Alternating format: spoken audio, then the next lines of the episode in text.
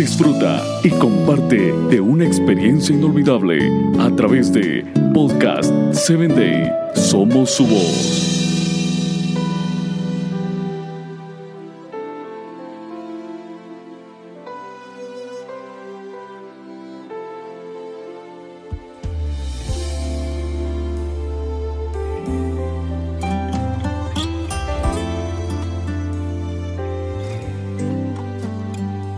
Bienvenido a la palabra que restaura, un espacio creado para ti, para que a través de los relatos bíblicos puedas conocer a Dios y Él obre la restauración que tu vida necesita. La reflexión de hoy se titula No todo resultó agradable y está basada en jueces 14.3 que dice, y su padre y su madre le dijeron, no hay mujer entre las hijas de tus hermanos, ni en todo nuestro pueblo, para que vayas tú a tomar mujer de los filisteos incircuncisos? Y Sansón respondió a su padre, Tómame esta por mujer, porque ella me agrada. El pequeño Sansón creció en un hogar sencillo y lleno del temor de Dios. Sabía cuál era su misión, y los que le rodeaban también pues el Espíritu del Señor comenzó a manifestarse en él mientras vivía en su pequeño pueblo de Sora, perteneciente a la tribu de Dan. Es probable que muchos le preguntaran constantemente cuándo comenzaría a liberar a su pueblo. Muchos esperaban la hora en que se anunciara la guerra contra los filisteos, pero al ver a Sansón, quizá más de alguno dudara de que realmente hubiera nacido para ser líder. El ángel había anunciado que él comenzaría a salvar a Israel de mano de los filisteos, pero no especificó la forma en cómo lo haría. Hasta que un día Sansón conoce a una joven filistea y le pide a sus padres que se la tomen como esposa. Sus padres se opusieron a esa unión. Sin embargo, esta mujer le había agradado tanto que Sansón no escuchó el consejo de sus padres y se casó con ella, creando así una aparente alianza con los filisteos. Debido a un gran conflicto que se presentó durante la boda, Sansón se alejó de su esposa antes de consumar aquella unión y la joven fue dada como mujer a otro hombre. Después de que a Sansón se le pasa el enojo, regresa para reconciliarse con ella pero la encuentra ya casada.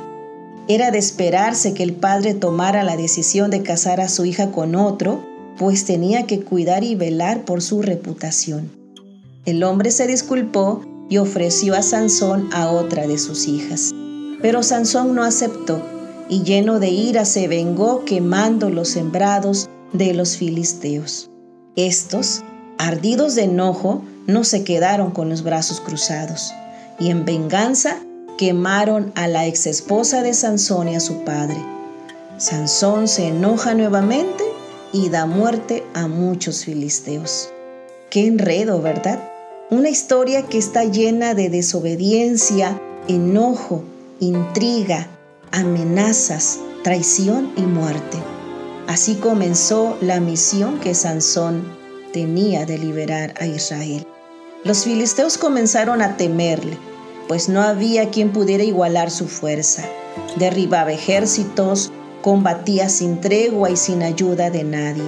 Todos los pueblos sabían que ahora Israel tenía un defensor. Sin embargo, Sansón no solo tenía enemigos terrenales que combatir, sino enemigos interiores que le dominaban, sus pasiones, la ira y la autosuficiencia enemigos a los que subestimó y que más tarde causarían su ruina. Querido amigo que me escuchas, necesitamos mucha sabiduría para conducirnos llevando sobre nosotros responsabilidades de gran peso. A Sansón le había sido dada la misión de liberar a su pueblo. ¿Qué misión tienes tú? ¿Eres padre, hijo, jefe, empleado? Maestro o alumno. ¿Tienes en tus manos vidas que salvar, gente que ayudar, jóvenes que orientar? ¿Creas? ¿Construyes? ¿Reconstruyes? Sin duda te ha tocado ser parte de alguna misión en este mundo, pero no hay mejor manera de lograr nuestro propósito que escuchar los consejos sabios de nuestro Padre Celestial. No nos dejemos llevar por lo que nos parece agradable solamente, sino aceptemos aquello que dignifica y nos conduce por caminos de rectitud. Te saluda tu amiga Telmi Telles y te invito a que me escuches en el siguiente episodio.